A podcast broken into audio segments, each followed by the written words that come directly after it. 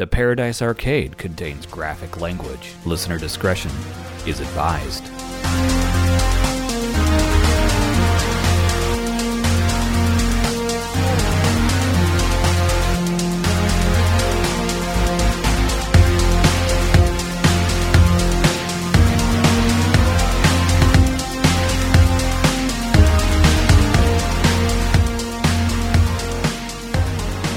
You are listening to the Paradise Arcade with Kyle and Eric, promoting synthwave, music, and culture. So, welcome to episode three of the Paradise Arcade. Chris from North Innsbruck joins us this time instead of Kyle. Yes, filling in today. What's up, Eric? Wow. I know. So, uh, we just finished up our interview with Tangerine Beams, which Yep. was very fun and interesting. So, I think people are going to get a kick out of that. Yep. Um, so, for those on the social medias, please follow us on Twitter at paradise underscore arcade, uh, the Paradise Arcade on Instagram. Yep. We are on Facebook, but I hate Facebook. But we are there. Facebook, he I is there. don't Yep. know much about. I just hate it. Uh, and then we have a website, so paradisearcade.com. So a lot of fun stuff, ways to reach out to us. We also have a merch shop, which there's a link on the website now. So if you want to see some sick designs on T-shirts or whatever the hell else you want, check it out. Uh, get the link through paradisearcade.com. There's some really sweet shirts going on. Yep. Got to buy shit. Buy shit. Buy Help shit. support the Yep. Mm-hmm. damn show because it's expensive. Yep. Eric does this. You and Kyle get together every week. And uh, how long you been guys been doing this now? A year, a couple, a year and a half. Uh, over over a year and a half. yeah. Uh, you know, Yep. including two poor bastards. Yeah. Yep. Uh, with that obviously in there, so we did Yeah. Mm-hmm. 62 or 63 episodes of Two Poor Bastards, which is an insane amount of episodes. Now that I'm actually thinking about it, Yeah. You know, I'd love to interview you guys for an episode sometime Oh and my put you God. in the interview seat. Like 75th or 100th episode. If you guys are into that, like hit it up because North Innsbruck's taking over all of a sudden, I guess. Yeah, okay, we'll do yeah, it. Yeah, That sounds like a fucking great right. idea. That'd be fun. Yep. So uh, we are drinking Kavalan Sherry Oak Cask um, whiskey. I hope you're enjoying that whiskey Yep. because it's fucking expensive. Yeah, yep. It's actually this is my second glass, and I here's the thing: I almost hesitate on that second glass because I had a feeling it was spendy because it tastes expensive. what does It that does. even mean? It- it- Something tastes expensive. No, it, it, it, as as it hits the lips, you get this little scent of. I know it says sherry, but there's almost like a little bit of cherry. And I, I was Yeah. I was holding out to say pickle juice today, but there's no pickle juice. No, in this. no, no, No. So with this particular thing, and, and we've actually talked about it on the previous show. Yeah. Uh, Okay. So it's Taiwanese whiskey, and it um, it's not that uncommon. Uh, most scotches double age their stuff in old wine casks. Nice. So this is just a time when he's aged in a wine cask. Uh, it's expensive juice, so I just figure Well, whip I'm, it out, drink I'm, it. I'm glad I took a second uh, small pour as opposed to Oh, a, a full go size. Well, in that case, I'll just take the bottle. Thank you. Yeah, You'll there drive you me home tonight. I'm So not going to work. Uh, what I want to talk about Yep.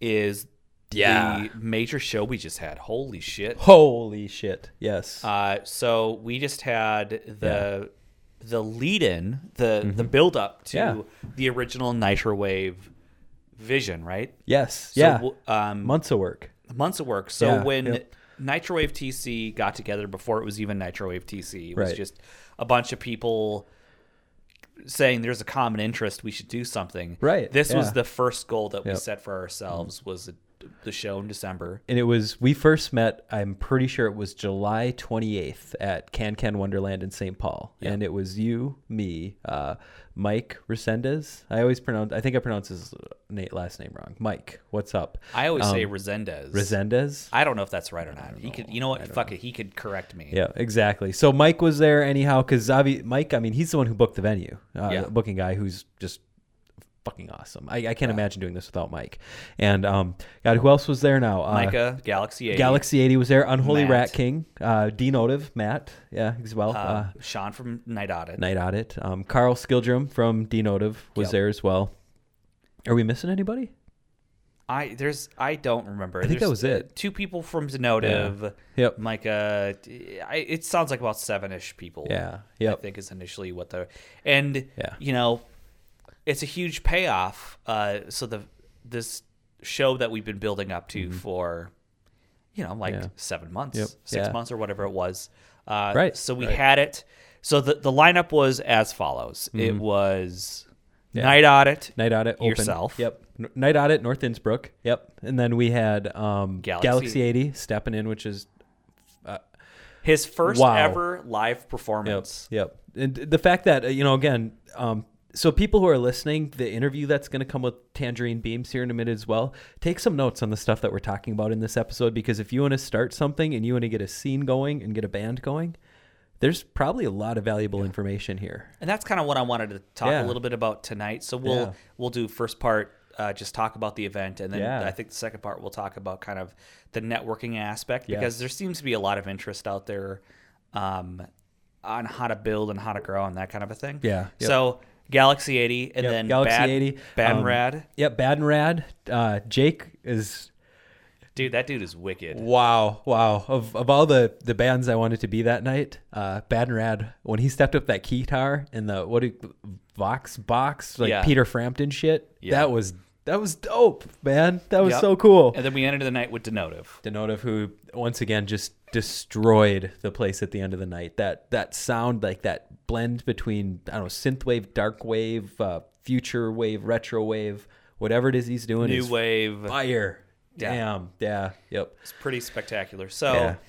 uh, it went exceptionally well. It did. Yeah. Um, there's a, a lot of people showed up, and please check out the photos on the Nitro Wave um, Please. social Yeah. media stuff. There's a lot of Right. uh, right. photos out there. I've got a lot more. I took just so you know, I took 500 photos that night. I'm excited to see the photos. I've seen about six photos off Instagram, Facebook, and two videos of things people posted.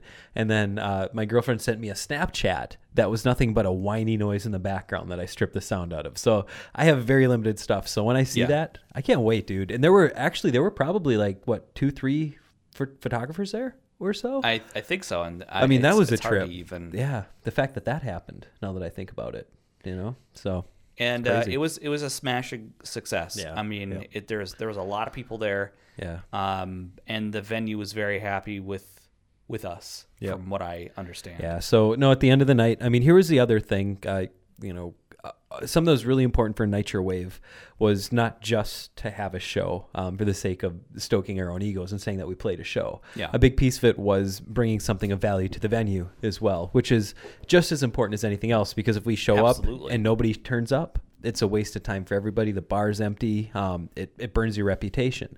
And so what we've done is a really graduated approach this whole thing by starting at Barely Brothers Records and then going to the Hexagon and opening for Nick Vivid, and then all of a sudden showing up at Amsterdam. And I don't know what happened there. Um, all of a sudden we're filling venues, which Yep. is which is crazy. And and I thought about the concept of filling can can that's a hard space to fill. And did we pack it shoulder to shoulder? No, but that place is 30 feet wide and 200 feet deep. So and it's insane. coming and going, and there's other stuff. It, it's not you know the, Mm-hmm. Right. the tricky thing about Can Can is not it's not strictly a music venue. Right. And what I noticed with that is that, you know, there were people engaging in various ways. There were people there that there showed up because they wanted to see maybe Galaxy, they wanted to see Bad and Yep. Or they wanted to see a particular person. So they came in, saw the act that they wanted to see, and then maybe kind of like sat back at the tables or played some games or did Yep. some other stuff. So Yeah. For people who are out of town, just so you know, um, Can Can Wonderland is really a, a dream match for synthwave. Uh, for Yeah. synthwave acts, they've got a huge arcade, um, and we're not just talking like necessarily the brand new hottest games that are out there. It's really a retro arcade, is what it is with Yeah, indoor absolutely. mini golf. Um, it's the kind of thing where you walk into the bar and you can probably play board games, I suppose, there as well. So it's not like there's a shortage of things to do. Um, Yeah. you can drink, sure, but now there's so much stuff. Oh, it's- it's so much stuff going Yep. on there, Yep. and it, you know, again, the it's kind of a match made in heaven as far as style, music, and um, the venue itself. Yep. And it's there's a lot going on. So Totally. there's a lot of people. Uh, keep a track of head count and that kind of thing It was a little difficult, but it was Yeah. A lot of people there. Yeah, that there really was at um during during my set. I mean, glancing up and and, and checking briefly, and again, I was the second person in the lineup. Um, the dance floor actually looked pretty pretty full. I was I was surprised to see it that early. Galaxy 80 came out, and I I, I bet that added another 20, 30 people um, Mm-hmm. that were standing in there. And at that point, I tried to do a, a glance around, and I lost head count when I got up into the 70s because the cloud was you know crowd was moving and people were dancing and enjoying it. Yep. So um, to that point, it wasn't a, like a drone crowd. Um, people were actually Mm-hmm. into it. They were having a good time, taking photos, and um, you know having some beer. So talk about success. It's what it Yeah. should be. Really. So, and you know, and, and from that, the immediate aftermath of that particular show, Yep. you know, it's already leading to Yeah. excitement for 2020 for Nitro Wave. We got a lot of stuff. We have, you know, the the direct aftermath of that show Mm-hmm. put me so busy Yeah. that uh, my head's been spinning for a couple of days just with the opportunities and things that we need to start Yes. lining up for 2020 and things moving a lot faster than I was prepared for. Yes. Yep. Um, so it's exciting stuff. And Mm-hmm. I think, you know, for those that are listening, they're like, well, Yeah. you know, how do I start it in my city? Right. Yeah, And how do you do it? Yeah. In the, in the second half of the, the show, we'll, I like that. We'll talk about that a little bit. Um, but it's homegrown. The thing that I, you know, that I want to say to folks out there is if you're if you want to make it happen, you can make it happen. This Yep. is a weird this type of music is a weird intersection of a lot of different genres like similar genres and because of things like Stranger Things, the Drive soundtrack, uh, nostalgia, just being an overwhelming drive. Because I think if you notice, every decade looks back at a different decade as like the decade of like prominence, right? Yeah. Like, because I remember being in like the '90s. Remember Woodstock too? Oh gosh, yeah. Woodstock '99. Woodstock Yep, '99, like that was like, Yeah. Yep. or Woodstock '94, right? 94. 94. There was 99 as well. Yeah. I forgot about 94. '94 Yeah, that was the, the first one, one. the only one that matters. The 20 Nine Inch Nails Yeah, was amazing. I, I remember having that CD. The Sonic Youth performance. Now that you mention, I think. Oh, was- you and your damn fucking Oh, fuck that you. shit. You and your industrial bullshit. Yeah, yeah, yeah. Grunge.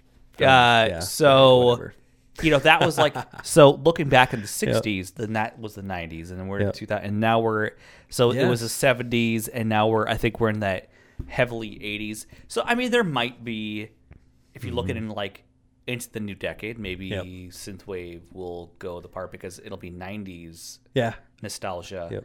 but i think what makes this different overall is um, you can incorporate a lot of different influences and different things and people are discovering it all the time. And yeah i think synthwave immediately strikes a chord with people that lived during the time lived Yep. in the 80s you know myself you Well, we jokingly say, I mean, the audience, it was a bunch of people between 30 and 50 years old, you know? Mm-hmm. Um, and, and even when we were doing the interview, uh, speaking of other cool shit that happened um, for people who are listening, uh, KFAI, one of our local stations, just again, uh, by using social media, um, you'll hear more about this from the Tangerine Beam people, I think, Yeah. a little bit in the interview, um, how powerful of a tool that can be to get you, get you exposure and connected to the people that can really make a difference. Um, so Eric and I uh, had an opportunity to represent Nitrowave TC on one of the local com- community stations that is out of both Minneapolis and St. Paul. Yep. And you talk about things that that you wouldn't expect to happen, maybe. Um, like we couldn't have planned that out No. when we started talking. that's so, weird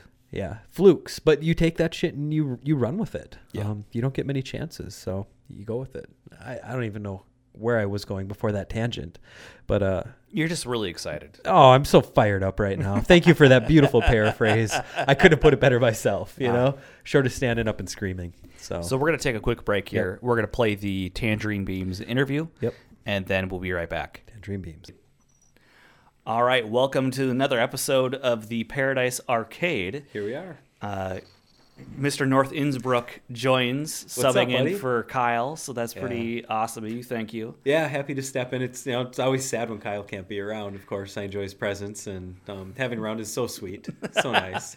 It is curmudgeon, Um, but, like yeah. sour way. I know, right? Uh, it's a charm, is yeah. what it is. So, If you wanna call it that. yeah, yeah. yeah. This will probably be the least listened to episode now because Kyle's not here.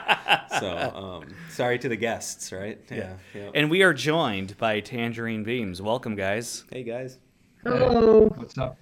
So, uh, tell us a little bit about yourselves. Uh, you've just reached a thousand Twitter followers, so you're making noise and you've got some stuff going on. I see that you're going to do a remix of a Millennium Fox song. Yeah, you guys are Well, busy. we already did. We, we did it. We're just gonna we're gonna release it Yeah. Uh, in a month or two. We were working on a cover. Or in a month, most likely. Yeah. Nice. It's really fun to uh, fun to hear. Um, as far as like folk, you know, getting a chance here in Minnesota, we've connected with the crew out in Helsinki. So anytime we hear about anything that's happening with them, we're kind of checking it out to see to see what's happening. So Yuha's a cool dude. So it's, it's fun to hear that you guys are working with him. Yeah, Very And I'm. I'm actually like really glad and like proud of this opportunity. Like it, it we just kind of reached out in the off chance that they would accept. And, you know, about uh, like Yeah. people like Pterodyne, Sarina, you know, and, and like everyone's really supportive. Very very It's cool. really cool. So any can you tell us what song you're doing? Uh, make me better. Ah, you make me better. I love that song. Yes, we uh, we turned it into a EDM banger. Sweet. a little contrast to the original version then. I guess so. Yeah. I mean, I'm an audio engineer. I don't think I heard the original version. Yeah, no, it, it is very different. Like it, it, the original is kind of reminiscent of Full House, Yep. Mhm. uh, the TV series. yeah. Oh, yeah, I and dig that. This is. Uh, I just kept the piano. The piano in the pre-choruses is where it's at. Cool. Very, very cool. Excellent. So you guys, so how long have, so okay, so you're a fairly new band and, and how long have you guys been together now, producing and working together? Uh, we've been doing it for four years. Four we, years, okay. I grad, yeah, I graduated university and uh, with a useless degree. Um, so I was like, let's do music. Nice. And our previous project is Audio Insurgency. It's more of a, just our studio portfolio. It's what we send people when they need music for video games Yeah. or songwriters or stuff like that. But uh, it's too many genres at once. So we're like, we need to focus down. Yeah. And Alan was really digging synth pop and synth stuff. So I'm like, okay, let's do that. I mean, we can turn it slightly mainstream. So, Yeah. you know, it has a selling potential, but we also can enjoy doing it. Very Yeah, and I like have a, a, a very good idea of what I want to sound like now, and I also have a good idea of what I want like the songs to be about if they have lyric. Uh, but basically, yeah, both Ivan and I are post-crisis millennials. There are two Nice. kinds of millennials, right? There is that there are pre-crisis millennials that like. Uh, Th those are the people who were born before Crysis came out in 2006. Very And nice. there's post Crysis. I was All makes thinking more like 2008, 2008, when they either had a job and their income was uh, stagnant, or uh, they graduated after the crisis and then there there was no job and no income at all. Mhm. Yep. So uh, uh, I wanted to be like a symbol of hope or kind of like rebellion. So most of the songs some just be about like shit that life is. Love and like, feelings well, yeah, and all that. You know, Yeah. all that jazz. you. I know it's really insightful, even if it's a if it's half a joke. Um, so, what got you into this particular genre of music? You've got a you know a different project that you've been doing beforehand. What led you to what you're doing now? Well, for the for the first four years, like uh, I didn't have any audio engineering experience, and Alan had a little bit of producing experience, but like not enough. So essentially, for four years, we did like orchestral, we did house, we did drum and bass, we did rock music, we did country. I mean, we pretty much did everything under the sun. We even done an industrial metal album, There you go. and it all kind of came to this one single focus point. I'm like, okay, we need a project that we can market, that you know maybe we can make it and maybe make some money. What do you want to do? And I was like, let's do pop music with synth elements, synth Yeah. pop.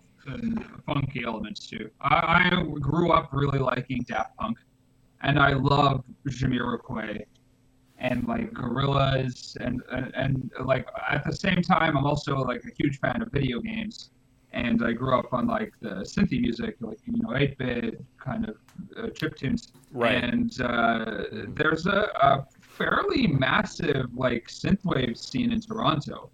Like, Yes, there is. That's the rumor. like That's the really, rumor, yeah. really big. yeah. And uh, also, like they're influencing me at the same time. So like you know, Right. put them together. Yep. That's great. Well, you guys There are in was a, like whatever, dude. yeah.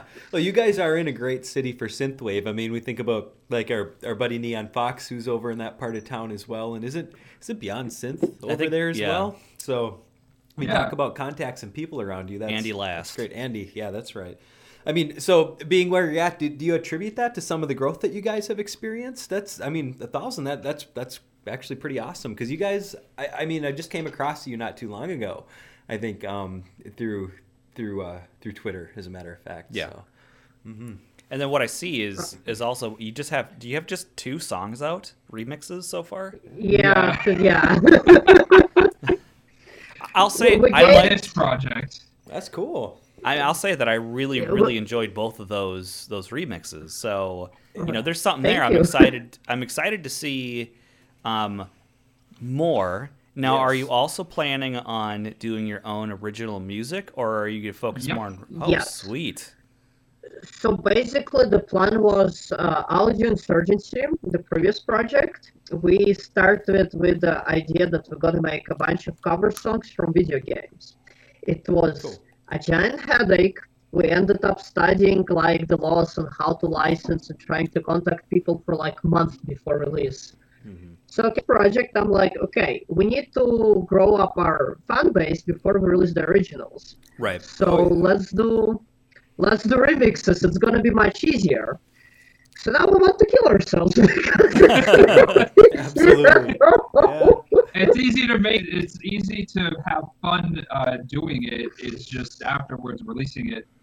Oh man, I- I- like just like usually when remixes get released, the way that it is is that you get a one-off payment, and then like the label or artist or whatever owns it, and then they just release it on their own thing. But we're doing a more collaborative. Everyone gets royalties based on like the a share that we agree on. Because of that, we have to like distribute it properly, and and we have to find a distributor who's willing to put uh, the the other artist as the primary artist, Right. basically, Yeah. or like one of the primary artists. yeah, so basically we were with DistroKid, but uh, with DistroKid, if you wanna do what Alan said, you have to buy artist slots, and each artist slot is extra payment per month, and we obviously don't want to do that for 11 remixes, because that's just Right. extra Mhm. money spent.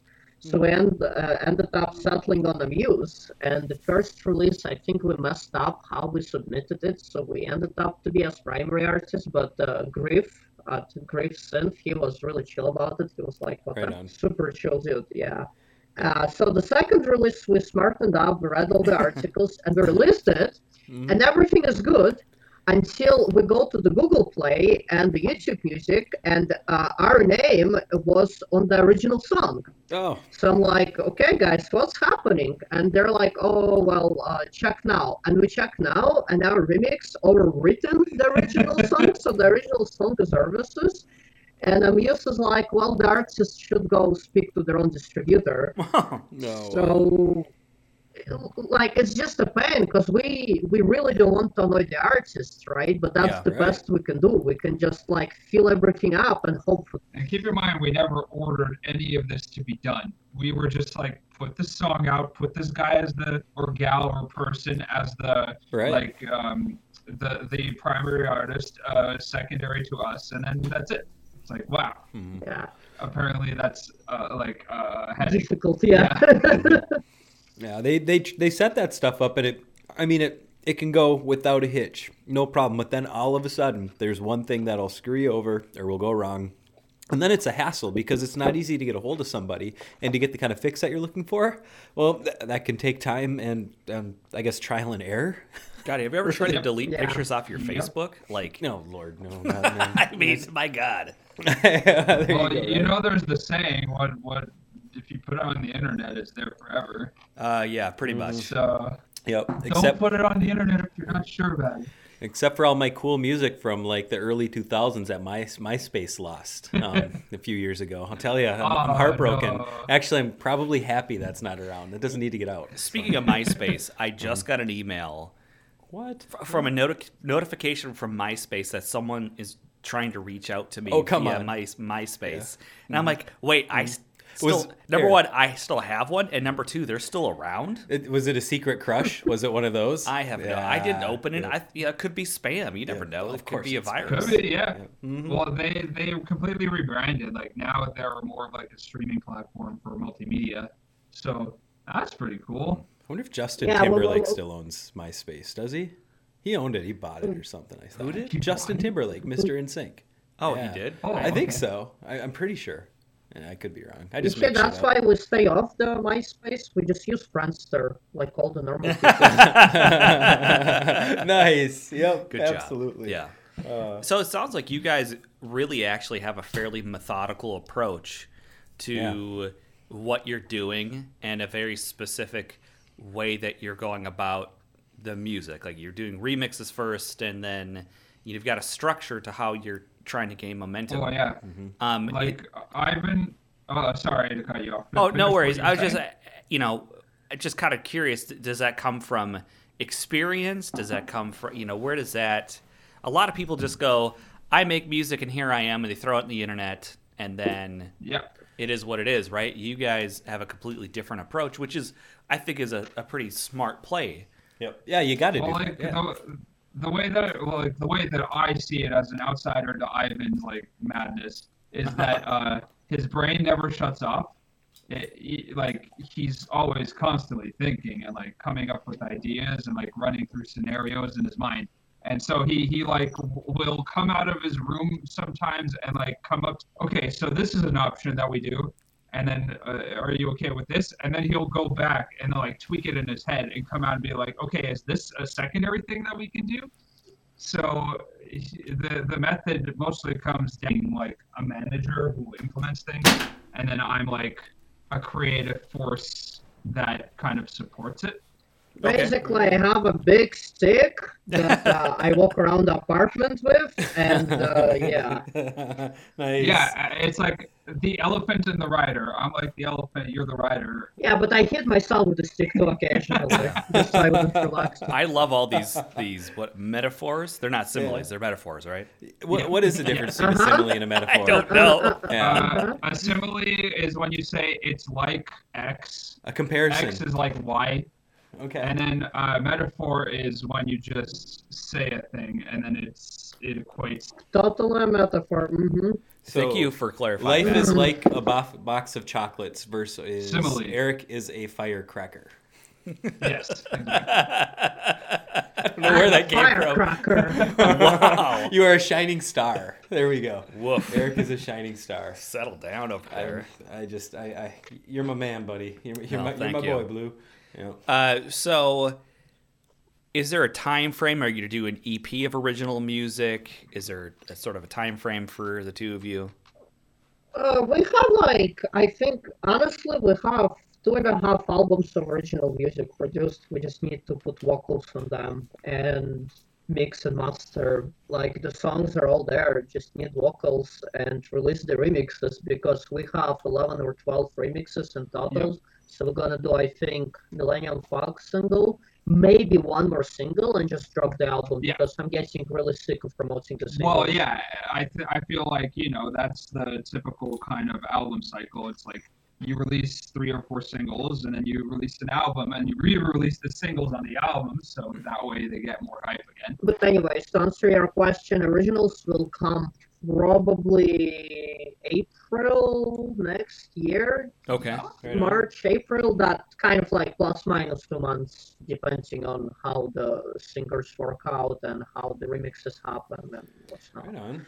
Good strategy. I, I dig what you guys are doing. Yeah, I really appreciate it's that. It's intentional and structured and i mean as as people who are you know for listeners they know what to expect and, and they can have an idea what's coming at them really because there's so much happening right now if you're not organized you're going to get lost in the mess Yeah.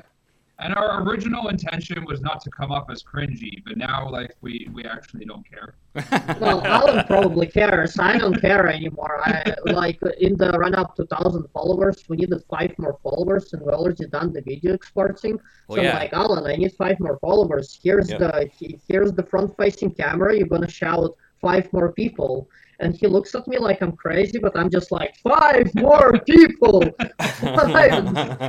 And yep. Fuck it, we got we got there five people in like uh what maybe like five minutes. Yeah, I nearly lost my voice. What was it? Two days ago on Tuesday. Yeah. I nearly lost my voice to it. So the cool thing I saw about that was it was that uh, Jules Fox actually reposted that to Synthfam, and he Yeah. said, Yep. "You know what to do." And you know, he's the guy, he's the influencer. So in in the scene, if he he gives his thumb of approval on it, that's Yeah. so he he gave you guys a big thumbs up and helped you out. And I know that I saw that. He's a cool guy. Yep. Wait, did you Julia Fox is the uh, Jules Fox. Jules Fox? We, we met him in real Yeah. life. I'm pretty sure. I met him in real life once, and you met him at the Yeah. midnight. Yeah, concert, the right? midnight concert. Yeah. Yeah. So Yeah. I actually n- know him a little bit. Very cool. Yeah, Yeah, there's some a good super people. cool guy. oh yeah, he- he's a- And like, uh, I want to like touch on SynthFam in general. Like, there, it's a very cool way of growing the community. Like, they've been so supportive, and I'm imagining that everyone else feels the same way. Yeah, if they don't. Yeah. uh, let us know, guys, to, how we can help you. Right. Yeah. Seriously. I mean, the, the energy that you guys emanate and kind of put out there, there's that contagious and, and it's it's a good energy as well. And so it's it's fun to hear it to you know to kind of to experience it. Like you're talking about the uh, the Twitter video, you know, five more followers type of deal. That was fun. That was engaging, and that's the kind of stuff that really garners attention uh, from from new followers and people who are paying attention out there online. Yay! So. Yeah, like uh, I, I want to do more of that. I just uh, don't have a lot of good ideas, right? Like it needs to be entertaining and it needs to be a bit cringy, Yeah. but like you, you Yep. can't just force it. It needs to come natural, otherwise you're just trying too hard. Like Ivan's in charge of the Twitter account, so he, for the most part, it's when you're talking, you're talking with him. And then uh, I've been kind of put in charge of like Instagram And so, Facebook. and Facebook. So I don't really do anything on Facebook, but like Instagram, um, I, I try to think of like meme things to post. Yep. Oh, yeah. And uh, like recently, we did the Keanu Reeves double feature post, which like everyone really loved. So Ivan's like got a point there. You have to be creative. Oh, And it has to be not. You can see when the people trying too hard, like, and you just look at it and you're you're like, just just relax, dude. Just let it come naturally. Like, to give it time. Yeah, absolutely, and and that's kind of the fun part about it too, is that that natural energy that's that emanates right now, and and with the whole you know the whole synth fam thing and everything that like that. I mean, there's positive energy. People are connected to one another. And that really makes a difference. It, I don't know. It just makes it a little bit more fun for everybody. I think in, in that engaging piece, and that's that's something that you guys brought uh, more recently with with the outreach that you were doing. And and I don't know personally, I I, th- I, I don't mind seeing stuff like that out there. Yeah. It's, it's fun. It's it's, it's exciting. Awesome. Yeah. So The, the, the, Unfortunately, the only problem. Yeah. I was gonna say, unfortunately, Sorry, you you do have to make some sort of noise yes. uh, in order to get people's Yeah. attention. But if Twitter. it's but if it's if you're doing it in a way that's engaging, yep. uh, you're gonna get far with it again. You know, I'm just thinking about, you know, what you guys have released versus your your social media gains. That's a, actually a fairly impressive uh, amount of, of movement. Yeah. You know what I mean? Because it's not like you're coming with uh, an album or with an EP or anything like that. You've you've got a few Yep. things out there, and you've been able to, to gain that much momentum just off of those two things and your your unique engagement. So Yep. I, I think it's interesting, and I think for people that are listening, they could really take a page out of your guys' book, so to speak. Um, Right. and learn how to properly engage with people. And I think that's part of what Synth Fam is about, right? Is sharing Right. ideas, gaining new insight, Yeah. and then supporting each other. Yeah. Yep. Yes. The, the, there are a couple of problems with the approach. So basically, what I did for the first release is I literally DM'd practically every follower we have. Like, and not just copy paste DM, like, I looked at their Twitter and I sent a message. Like addressed them by their first name. Yeah, I think I spent like three days and I messaged something like 400 people or maybe more. I don't Wow. remember anymore. It was terrible. Yep. And essentially, it's not very sustainable because for second release, I only done that to maybe like 50, 100 people because my brain was like, nah, ah, you're not doing this again like for every release because, Right. you know, it's... You know, you could get a Twitter bot that'll do that for you. That's true. Yeah. Yeah, but that's not personal. Like, you don't want to just copy paste. You, you want to establish somewhat of a personal connection. Like, if Yeah. I don't give a crap about you, why should you give a crap about my music? Sure. Yeah. Well, you know, there's good Right, Twitter 'cause, bots and bad ones. I'll, I'll say that much. Most of them are bad. Actually, I don't know if there are any good ones. Come to think of it. If you can hook up Google AI to our Twitter DMs, please let me know how. I'll, I'll jump onto that opportunity, no problem. But like also like we're sitting here in this you know uh, Titus uh, Zencastr and uh, like we're having personal conversations and like actually building a relationship and that's like what we feel like it should be. That's Absolutely. like you know you, you need to have some kind of connection to your audience or to you know your industry or the, the people who, who work in the same field as you. Lucky for me, I'm just sleeping in my bed, and this is Google AI talking to you. nice. so let me ask you this then, um, because we're talking about engagement. So you you have audio insurgency beforehand, and you so you have experience. You've been in a scene. You kind of know different el- different genres of music. Have you noticed a huge difference in engagement with what you're doing now versus what you've done in the past?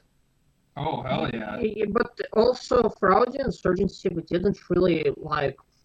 We didn't really try it at all. Like we have a Twitter account that has 300 followers that took four years to build up. We just we made the accounts, we made the steps to try to do it, and then we were kind of like not really motivated to do it. Probably because we didn't even know how to brand ourselves. Yeah. Yep.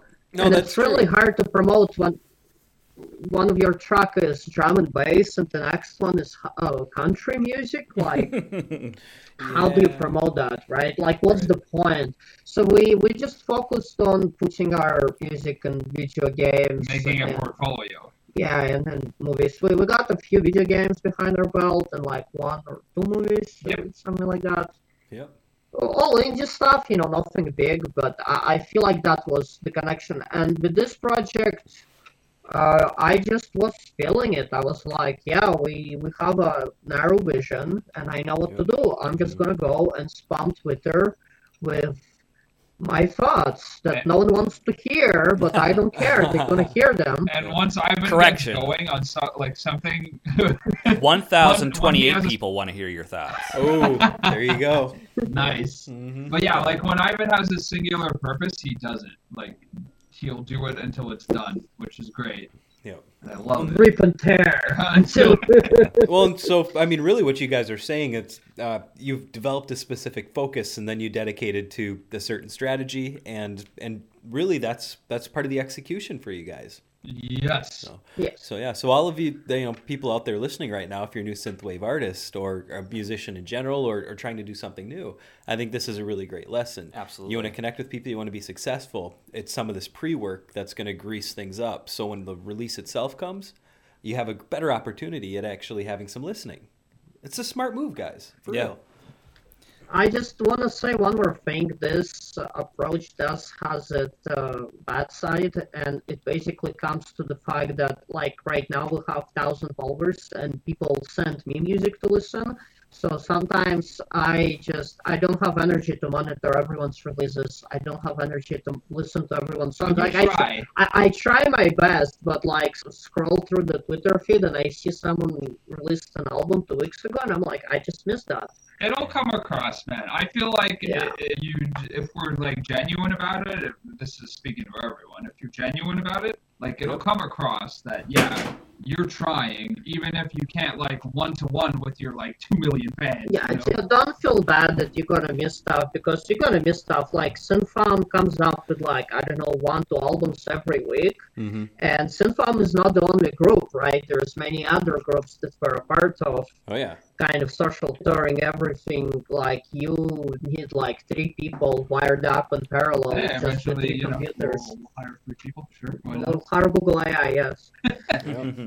totally. Well, this joke gonna get old really quickly, but I I'm not done with it yet. So I love it. Oh man. So as far as other things you guys are thinking about doing now, do you guys have other ideas, ways of connecting people, like with people, strategies out there, or um, like, like what do, what do you plan in the next few months yet, leading up to an album release? Uh, throwing lots of money at Facebook ads. Right on.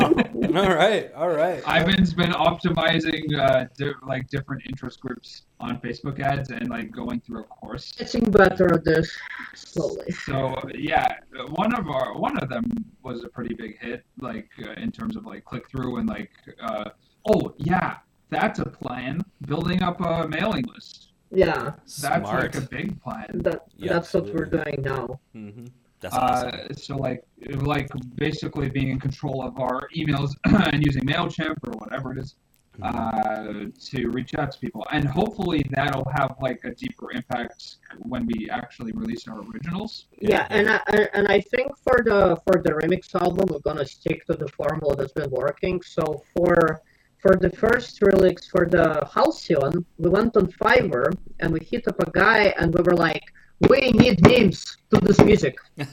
And he was like, okay, bro, no problem. And he gave us some memes and we posted them and people seemed to love it. Great. And then for the second, for the lipstick number, like I tried to think of the memes that we can add, it doesn't work. So we were just, let's do a lyric video. There's plenty of lyrics there. And we went to Fiverr and we ordered the lyrics video because we're not uh, visual editing people or art people. Uh, so Yeah. I think what we're gonna do for an album, we're just gonna throw like 100, 200 bucks at content. We're gonna Alright. do some content ourselves. We're gonna order some content, and we're gonna make sure that every two, three days for a month straight, we can just post some stupid crap, and hopefully people will like it.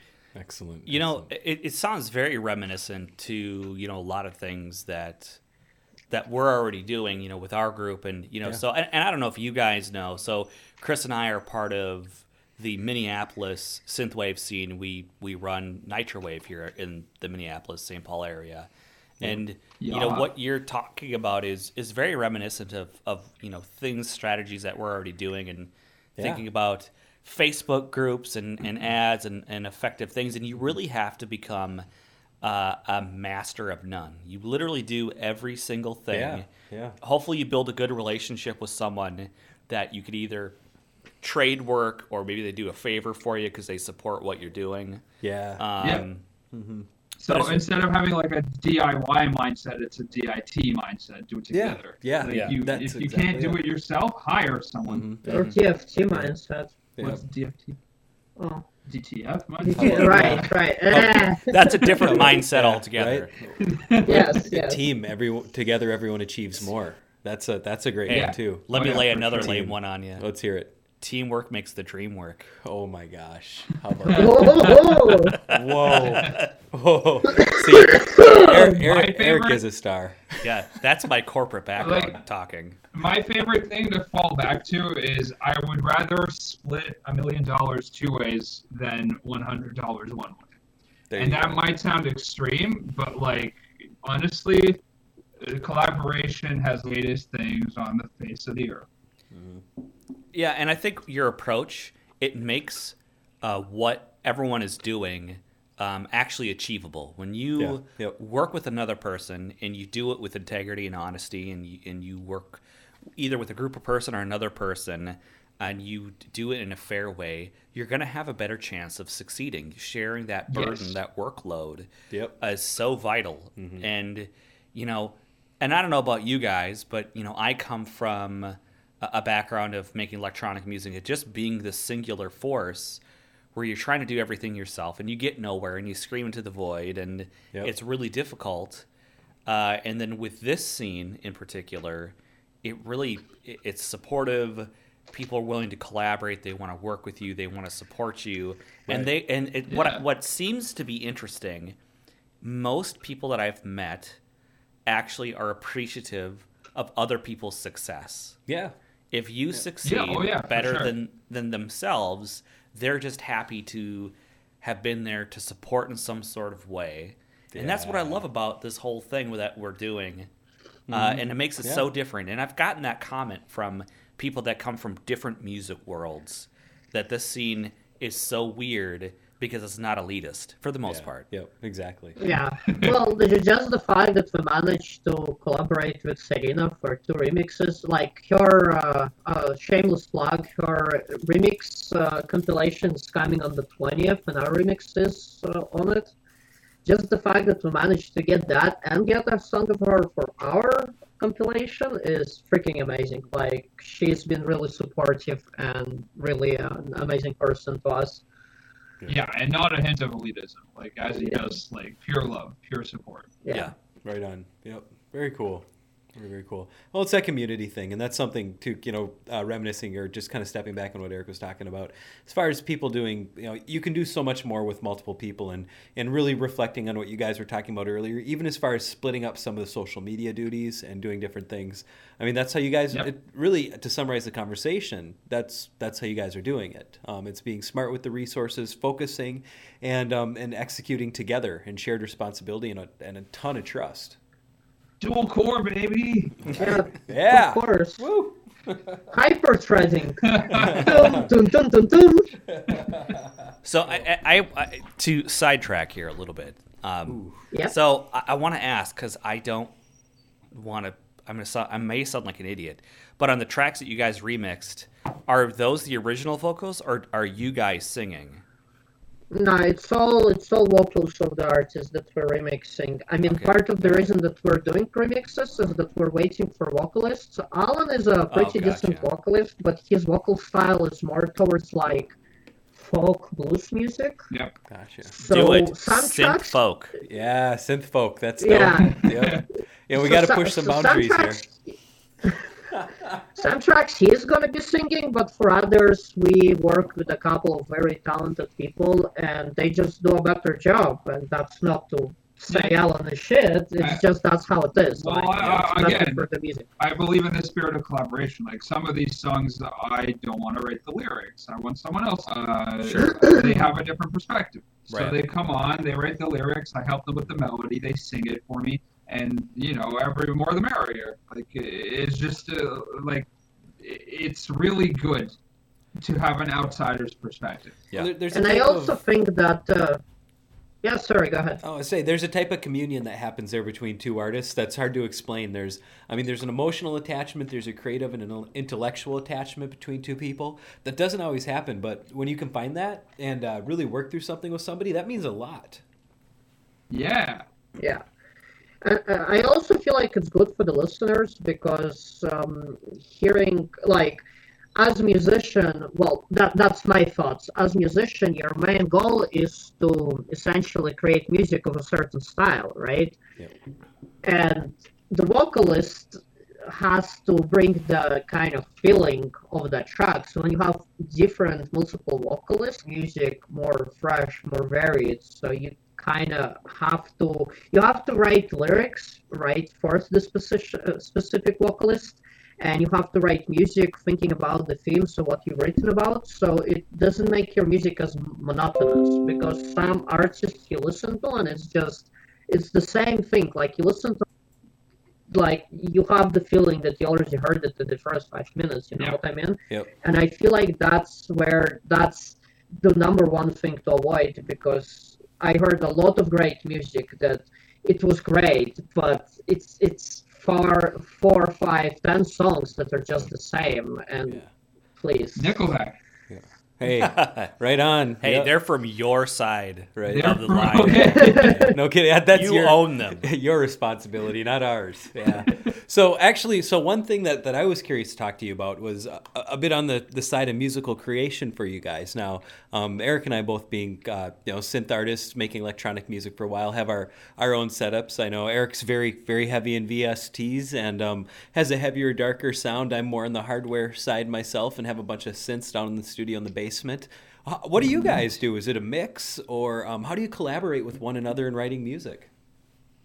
Well, Alan is uh, the main composer, so essentially I don't even come into the studio until he is at least 20 30% done on a song because uh, I'm not a composer. I, I know there are notes and I know they do something, but it's all very unclear So the way that it usually works is like I uh, I use Splice now a lot, which in the past Yeah. but uh, I got it recently. Um, so I go and I like look through for you know interesting samples or whatever, and then I, I find something that I like, and then I uh, input it into the song, and then I write a song around it, and then I trash it, and then I just leave behind what everything except for the sample, and then I fill it in again, and once that's done, uh, I send it to Ivan. Well, yeah, and then this is where I come in with the pigeon management style, where I come in, I just shit on everything, and I go back to my room.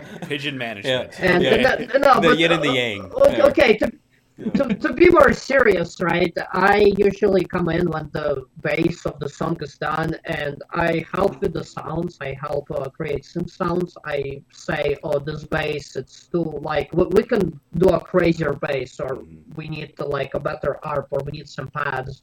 Or like you know little changes. Sometimes I add like a few notes of myself there and there, very occasionally Yeah. and basically i'm just responsible to polish it out because i'm going to be mixing it right Right on. so i have an idea of how the production have to be so that the, Yeah, and like exactly, Ivan has like a very keen ear for like uh, distribution of frequencies and like you know if the song is deep enough, if the song is varied enough, um, or if there are clashing melodies or like you know clashing elements.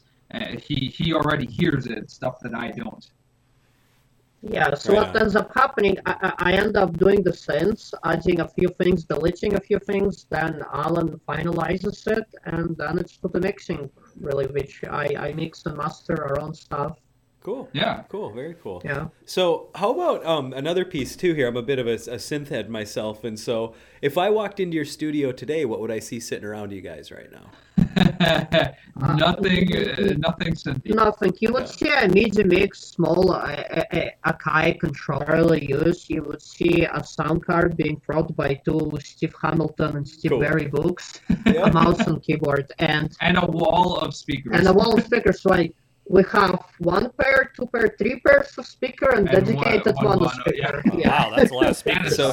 Did you say you live in an apartment or is this a home, a single family? Yeah, it's apartment. Oh, I bet they, apartment. they it's fucking a love single you guys. family apartment. Yeah, yeah. Making friends, the, huh? The guy, the guy to our right is a painter, and the the guy, the, the family to our left makes more noise than we do. Yeah, they never complain. Like, That's funny enough, the people never really complain because, I mean, you don't really, when you compose music and mix music, you don't really blast it at max volume. Like, you do it occasionally just Yeah. to check your bass is okay, but other than that, there was Uh, really I no need. d- do most of my like uh, work for money in the evening anyway. Like I- I'm also a piano teacher, vocal teacher, Oh, and um, like I work during the day between 10 and 5 p.m., 10 a.m. and 5 p.m. So people aren't even home. Yeah, yep. Oh, They don't care. mhm. No, Right. totally it. Exactly. You get you get to place yourself there. That's not so bad. So it sounds like a sweet. Yeah. I mean, cool studio though, nonetheless, for a place a place for you guys to It's really put it together.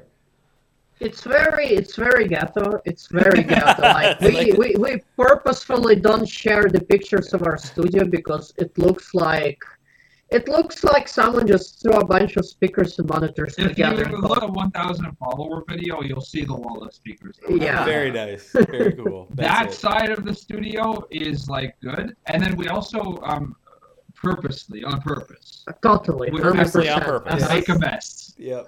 yeah. So at the back we have like a CD holder with a bunch of CDs, and it's a shelf with like weird under compartments and stuff. So we put bunch of CDs. We put uh, books under it. We have recycling there. We have like bunch of boxes, and we have a whole bunch of just shit on top of it. Like there is a scanner, there is a bunch of wires, there is a bunch of Boxes, boxes of different shit. boxes. Basically, it makes an amazing, amazing diffuser. So it's it's a mess, but at least it's not a filthy mess. Yes, it, it Right. diffuses the sound. Like I clap in here, and I can barely hear any echo because it just kills everything. We were also fortunate with the shape of the room. It's kind of like L-shaped, Yeah, and Oh, it has a column uh, that that is small. Yeah.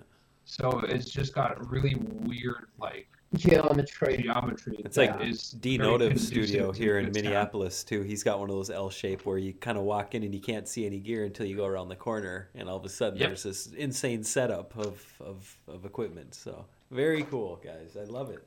All right. Well, uh, unfortunately, we're going to have to uh, wrap up the interview. I really thank you guys for coming on. It's been really Yeah.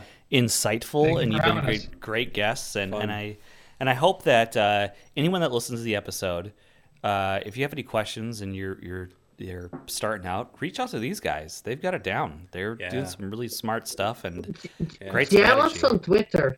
Yeah. That, that's what I've been saying. Like people, people unfollow us because I don't follow them back. But honestly, just send me a DM, and if you can have like two sentence conversation with me, then I'll follow you back. I don't even If you care. can tell that you're not Google AI, Yeah, b- basically, just let me know you. you're a person who cares about either your own music or our music, or I don't care. Just show me that you're a real person, and I'll follow you back. I'll have a convo with you.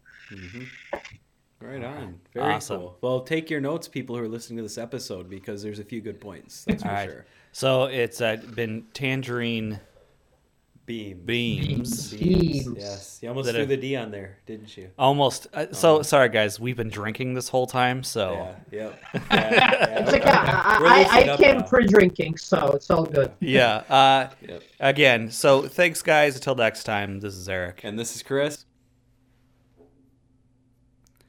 All right, we're back. Excellent. Insightful. Insightful. Yep, yep, Insightful absolutely. stuff. Sorry for the audio quality. Uh, internet is really hit or miss, apparently. Yeah. I thought I had it all figured out. I'll be honest with you. Like, uh, we did the Watch Out for Snakes interview. It was crystal clear. It was beautiful. Could not complain. And here again, there's another glitchy Issues. issues. Yep, So yep. uh, I apologize for it. If you can get through uh, some of the snap, crackle, and pops, Yep. and then the. Do you think they're Russian? Do I- Ivan? Oh my gosh, I didn't. That didn't even occur to me. I, I mean, can you know, Canadian, uh, Toronto. If if that if, if that equates somehow or ties in, there's a possibility. Well, Ivan. I'm pretty sure Ivan is a Russian Is dude. Just I mean, in he, Canada and he now. listens to this, and i maybe I'll reach yeah, out to him. yeah. I'm curious now. I didn't even think of. Actually, I didn't think twice about that. You're But- funny. Yeah. Yeah. Uh, right. So, uh, great interview. Those guys were fun and they're Yeah, funny nice guys. and really appreciate it. Please check them out. They're um, they're doing some really cool, smart stuff. So, I you know, Yep. again, for people that are looking to uh, get into music, be smart, reach out to Ivan on Twitter.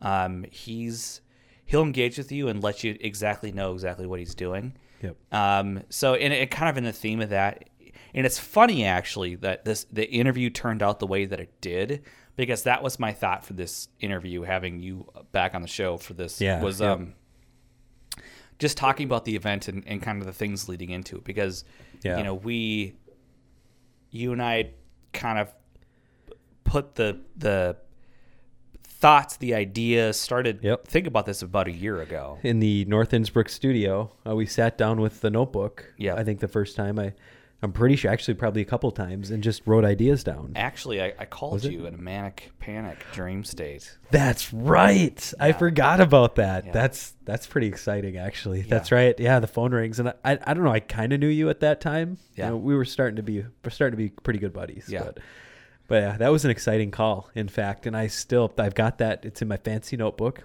the Yeah. one that has the hypercolor cover. By the way, it'll be historic someday. That will go into the uh, the you know the halls of history, I suppose. I've got I've got all my multiple notebooks full of that initial Yeah. uh, thing. But you Yep. know, I, I don't want to take credit. It just what I identified initially was that there, uh, because it's such a new scene, or not new scene, but it's not a huge scene, and there's a lot of people wanting to reach out and a lot of people wanting to grow and a lot of uh, DIY aspect of it. Yep. That I wanted to create a resource to connect people. Yeah. And I didn't really know what that looked like, and I had a bunch of ideas that we talked about, and um, Yep. and and my idea wasn't good. My idea was a website, which there's six trillion websites out there. That's right. I was Um, the details. Yeah. yeah. Yep. We started. So I with wanted to do that and and kind of go from there because I wanted it to be accessible to the world immediately. Yep. Um, and then you came up, and then a few months later, you're like, "Hey, I'm gonna put together this thing." Yeah. right. I want you to be part of it. And I, I think, Yeah. and then initially, Mm-hmm. you know, what we did when we talked about Nitro Wave, um, it was it just about name. connecting people. It was Yep. Before Nitro Wave, it wasn't. Before it was called Nitro Wave. Yeah. Yep. You're just like, I want to get a bunch of people together locally and see what we want to do. And there wasn't Mm-hmm. Yeah. really a particular like format or, or an agenda. It's just what do we want to do? Mm-hmm. Yeah. And then we did that first meeting yeah. and pretty much determined that the main focus for people is that they wanted to play live. Absolutely. Well, before we met, a couple of things that I was doing was I I reached out to a couple other electronic musicians, um, people that I'd heard of through neighbors and stuff, and wasn't really getting a whole lot of feedback from people necessarily, or even a whole lot of follow up. And so through this whole Twitter community again, and um, I mean that's really how we ended up pulling it all together eventually. Uh, I mean, you and I through Instagram initially, which was pretty cool, and within a few months, these other things started to coalesce together, and by Yep. late su- midsummer. I mean, we had something that was real and substantial happening at one of the local breweries where we could all kick it, hang out, and do something special. Yeah. And uh, so July, like I said, July 28th to December 14th. Um, nothing to that. Yeah. Amazing. So, Huh. uh, and there was a lot of, you know, what I like and appreciate about, you know, your background and what you've done and in my background and, and how we've kind of formulated things is, Yeah. you know, we basically had a loose kind of like, we think it should go this way. And then we had a very democratic involvement. We Yeah. always Yes. involved every single member of, of the group and whoever wants to contribute. And we basically let the kind of the, the group dictate what the goal was. And then our jobs was how do we make the group's goals come to life? What does that actually look like? And so that's what you and I have spent a lot of time Yeah. doing is is figuring out how to actualize the the goals of the group. That's Right. pretty much our jobs. Yeah. What's the, part. vision? Yeah. What direction do we want to go and, and what's next? And How I do mean, we get there? How do we get there? And in fact, that's, we're going to start this whole process up again here within a few weeks. So, Uh, Mm-hmm. and you know, so again, we started small, and I think for people that are that are looking to start a scene, uh, make all the goals achievable. And, and again, that comes from both of our backgrounds, I think, Mm-hmm. uh, and both professionally and personally.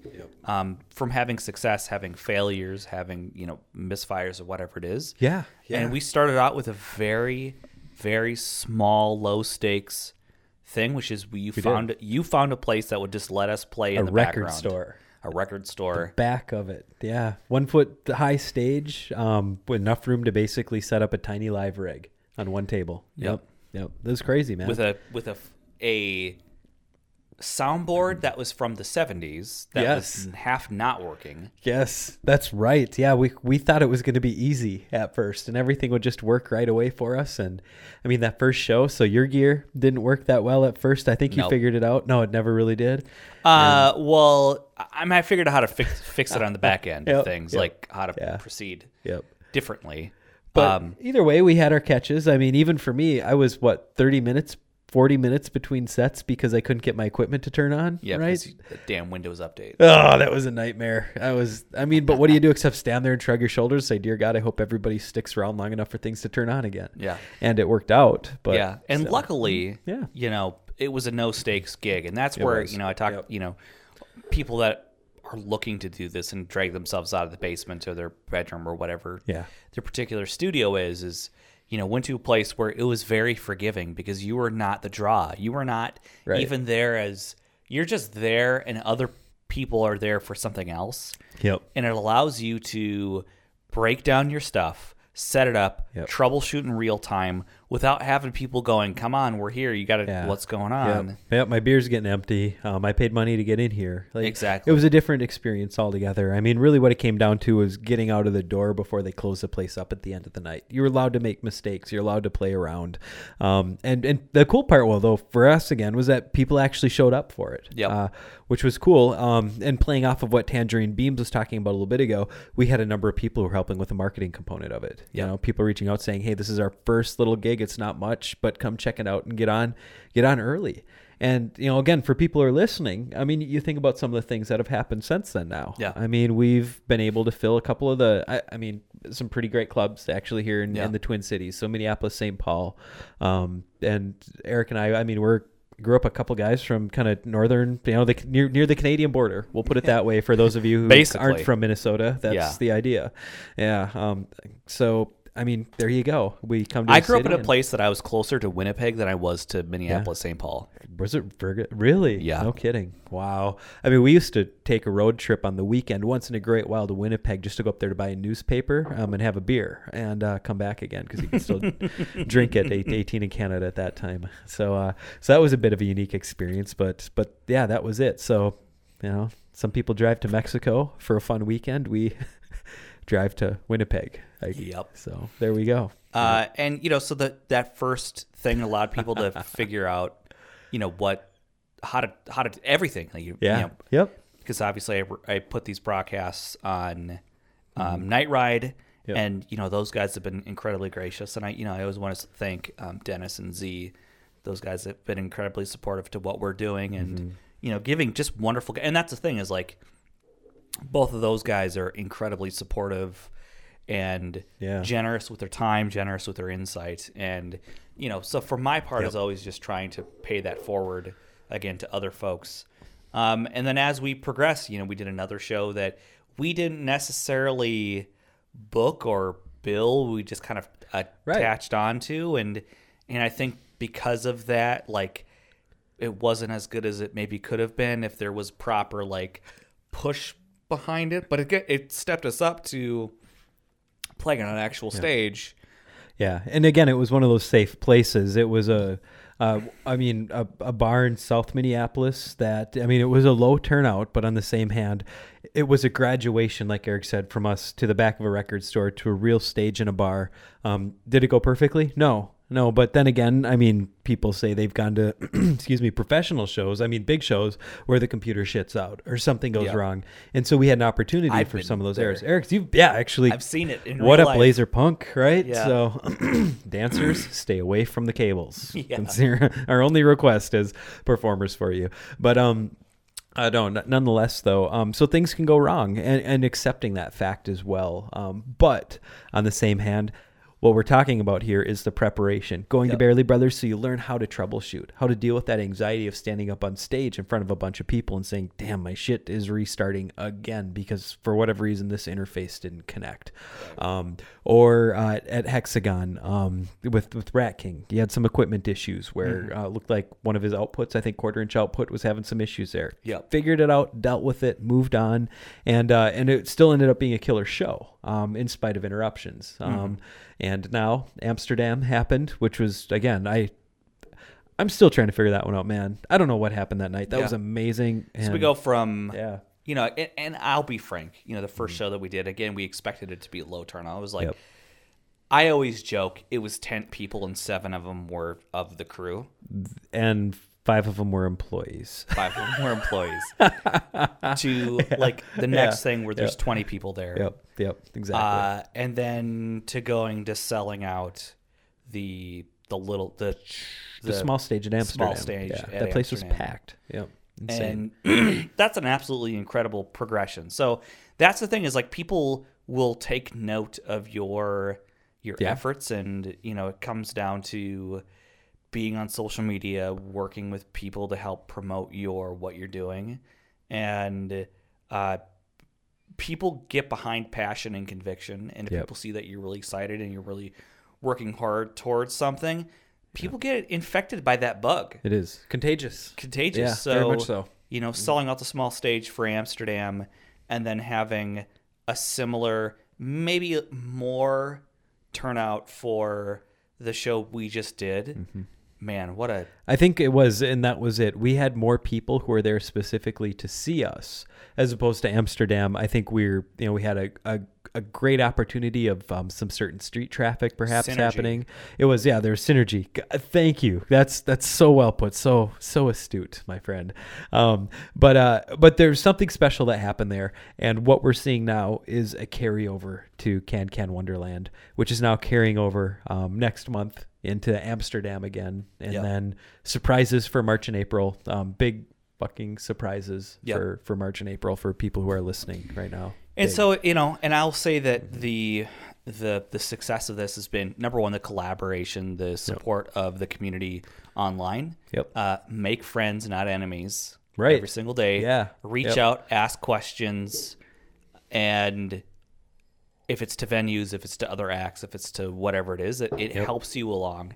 And now, you know, we've got a, a show coming up January 18th. Yep, 18th. Yeah, And Yep. it's going to be Amsterdam. three people that have never played before under the Nitrowave banner. Yeah, first so it's a, timers. it's a fresh up um, lineup, which I'm really excited about because it's Yep. going to show another level, uh, another depth, Yeah. if you will, Yep, part of of Nitrowave and what we have to offer. absolutely. Uh, that's that's one of the exciting parts. What else we got? Yeah. Yeah. So, anyways, as we're talking about, you know, Yeah, we're leading talking. up to the show and that Yep. kind of a thing. So, Yep. uh, it's it's a wonderful thing, and and It is. I think we're both coming off of this show really high, really excited about 2020, and Yep. you know, immediately we've opportunities knocking at our door. Right. No, we totally That's- do. that's the This is the thing. insane thing about it. Like people know that you're onto hot shit to use Yeah. use the words that I love so much, right? Fuck, I love that. People know you're into hot shit and they want to be a part of it, or um, pe- people are connecting with us, and, and that's one of the cool parts about it now. Hey, I want Um, to ask Jasmine real quick. Hey, Oh, Jasmine, yeah. have you ever been to Paxton's Gate in Portland? Paxton's Gate. Yeah, That it's looks a like- medical curiosities uh, like Oh, shop and yeah. museum. Very cool. It's really sweet, and I saw that shirt when I was there, and I'm like, I need to get it. It's a frog with some trippy mushrooms. Yeah, it's got like out of mushrooms and- growing out of it, Yeah. and it's like got some stars. that's pretty cool. I love It looks this like it should glow. It doesn't glow though. It does doesn't glow, and it's really comfortable. that's beautiful. I love it, man. Sorry, folks. Well, I got we're a got a break too. Um, Oh, Aaron, yeah, if you're Valingo. watching, yeah, Valingo, I got your shirt on today. I'm I'm sure you won't see it, but if you do, fuck, buddy, you survived. You made it this far. So, Fuck, bu- fuck, buddy. What? Um, boy, that talk about mushing two words together that shouldn't have been. Now I hope you're not listening tonight. Oh, Fuck, boy. man, right? It's getting late. So, right. um, Anyhow. anyway, so Nitrowave 2020, we've got All right. some big stuff Yes. going on, and, and Yeah, this town's hopefully, happening. when you do this thing, we've had the luxury because I was thinking about it. Yeah, The amount of people at any given day that are directly involved with Nitro Wave, there's seven people that are involved Yeah, in some yeah. shape, way, or form, promoting, designing, Right. networking, socializing, Right. booking, creating, paying, Broadcasting. broadcasting Yep. at any given time. Totally. So it's a huge amount of, of effort, and you know, you started that first by pooling the local people, networking, and then going from there. And Yeah. so it's a wonderful thing. Uh, and again, 2020 for Nitrowave is going to be spectacular, and I'm really excited to share that with on Nitrowave so or on Night Ride so people can listen to what we're doing. Right. Yeah. because it's going to be hot. Yep. Yeah. This town, I th- honestly, I think, and I t- was talking to a couple of people at the Can Can show um, towards the end before uh, Denotive set, and I legitimate, um, you know, compliments from people said you guys are actually onto something that's that's different. It's unique, something that the Twin Cities haven't done before, and uh, and and desperately needs. And I think the evidence um, is in the attendance. Yeah. I don't know how else to put it. Like, Yeah. if you want proof, there, there you have it. There it is. Yep. Yep. So 2020, we've got you know first out of the gate, we've got we'll have um, Orm D, who's not who's extremely loosely. O R M D. so you know what that's from? No, I'm think I'm gonna get excited when you tell me though. Uh, Orm D is basically like the the lethality profiles of any product. that's pretty cool. Damn. Um, it's gonna be a dope set though yeah. too, from what I hear. So and it's him. It's going to be Steph. O R M D. Now he's also had some releases. Yeah. Um, on Always Human Tapes, Yeah. I think was the name of the the. And that's a local uh, label that only releases on cassettes. Yep. as well. So, so to, to get that out there, it's always nice to give some props when Yeah. somebody's got releases. So he's a local copy. dude. He's been around for a while, doing a Yep. lot of stuff. And again, he's very loosely affiliated with the group. And, I, and I'd love to pull Yep. him in closer. But you know, to each their own. They do their own thing. They pursue their own their own paths. And then Right. Steph and Puddin. Yep, Steph and Puddin's going to be a dope set as well. I mean, Steph, she's Steph is a classically uh, trained jazz singer, which Yeah. is pretty fucking rad because you're not seeing much of that in synthwave right now. And Puddin throws down some wicked beats Yep. as well. So you've got this combination of this this I, I you know. I said to Steph one time on the phone we were talking, it's a smoky Imogen heap almost type Yeah. of approach with thick beats laid under Frou it. frou. So people show up, you got something to be excited about. We'll put it that way. And then it's gonna be the premiere of our buddy Jasper Mitchell. What up, Jasper? We got you, buddy. So yeah, It's gonna be pretty amazing. And then Right. And then we've got dope. and into the spring months. Yes, It's been confirmed that basically Magenta Vice Magenta Vice is going to be ready to go, and then Arcturus V. Arcturus V from Bemidji. so, Bemidji, uh, another we say local. You're from Minnesota, and I'll tell you, uh, Hudson, Micah. So we do accept Western Wisconsin as, as well. Um, Micah, we still like you in spite of that. So Yeah. uh, there we go. Would right? Tone Box be Yeah. considered part of Nitro Wave? um, That's, that's only if he wants to. that's be. getting a lot, little far east, but we'll see. Like Eau Claire almost feels like the cutoff. Really, if there was a cutoff, that that might That's be amazing. it. So, so as long as you're on the right side of the main drag through Eau Claire, I think we're cool. Um, and uh, yeah. you know, so it's exciting stuff, and Yep. and again, you put the energy into it, you build and you work and you have patience. And here's what I want to say: ultimately, do not be afraid to fail. right. That's the biggest thing. No. We don't know what we're doing half the time. We use the skill sets that we have. We don't have a clue. Yep. but we're just we're just uh, you know being handsy in the dark we don't know what we're doing and but we're being very Mm-hmm. Yep. ethical and being stand up So- and being honest about what we're doing What we're doing reminds me a lot of a guerrilla marketing approach at this point in time. It's that whole concept that the only thing that you can do, do wrong is do nothing at all. And and that's really it. We've intensified the outreach. Um, we've got more people working. Um, uh, Jasper Mitchell is a fucking incredible person at meeting people through the internet, and so he's doing this amazing outreach and doing. I mean, we said to him before, I couldn't imagine not having someone with his, his skill set being a part of It's this. yeah. I mean, and that reminds me of kind of the relentlessness that the guys from Tangerine Beams were talking about a minute ago Yeah. as well. Um, that type of intensity is what makes it happen. And now we're seeing that amongst seven artists all contributing here in the Twin Cities. well there's more there's more artists there's That's true. Yes. Yep. so that's seven and i'm talking about the day-to-day or operations of nitro wave there's seven people involved How many people do you think there actually are now that you mentioned like a dozen? a dozen at I least. bet, yeah, yep. Because you want to discount like Erica, um, is a part of it, most definitely. I mean, Yeah. she's she did our logo for crying out Yeah. loud. I mean, can we say Yumi is selling merch at the show for us? So all um, that stuff. It's all it's those support. connections. You Yeah, make. It's exactly. It's important. So, Yeah. Anyways, if anyone wants to hear more about this or wants Yeah, some hit it up. some tips, I'm not saying we're the best, but We're having a hell of a good time. we're having a good time and we're doing you know we're doing some really crazy stuff that uh, you know Yep. ha- certainly hasn't been seen around. I haven't felt this energy about a scene since So- like the early 2000s. I want to tell you um, at the show, I met somebody towards the end of the show, and, and they essentially said in so many words, I grew up in the Twin Cities, I've been a part of the music scene for a long time, and what you're doing is something that we haven't seen as far as something new, interesting, and fresh since since Prince released music. And you step back and you go, well, Wait I don't know about that, you know. But on the same hand, I think the compliment maybe wasn't the specific words, but it was the implied meaning that you guys are doing something cool, you're doing something fresh and different than what other people have done prior to you. Yeah. And that's that's I think the real message. Prince Yeah, right. Slow down there. Um, Slow your roll. Yeah, more like a Bob Dylan, right? No. no. Not even that. No, not even. It would be Cannibal. No, who's who's from here? Who's who's a good metal band? I'm trying to think of. Well, the biggest metal band that came Yeah. out of Minnesota was American Head Charge. is that a, they're I, I didn't really listen to them. They're a metal band though, I suppose. Yeah. Yeah, they're a metal yeah, band. They are, so uh, that's really the There we go. biggest. We're mostly known for the Minneapolis sound of like funk Yep. and Jimmy Jam. Jimmy Jam Yeah, all that. Velvet Rope, I suppose, came out of town. I mean, yeah. Motion City soundtrack is from here, right? That's right. Yep. You got that Um, right.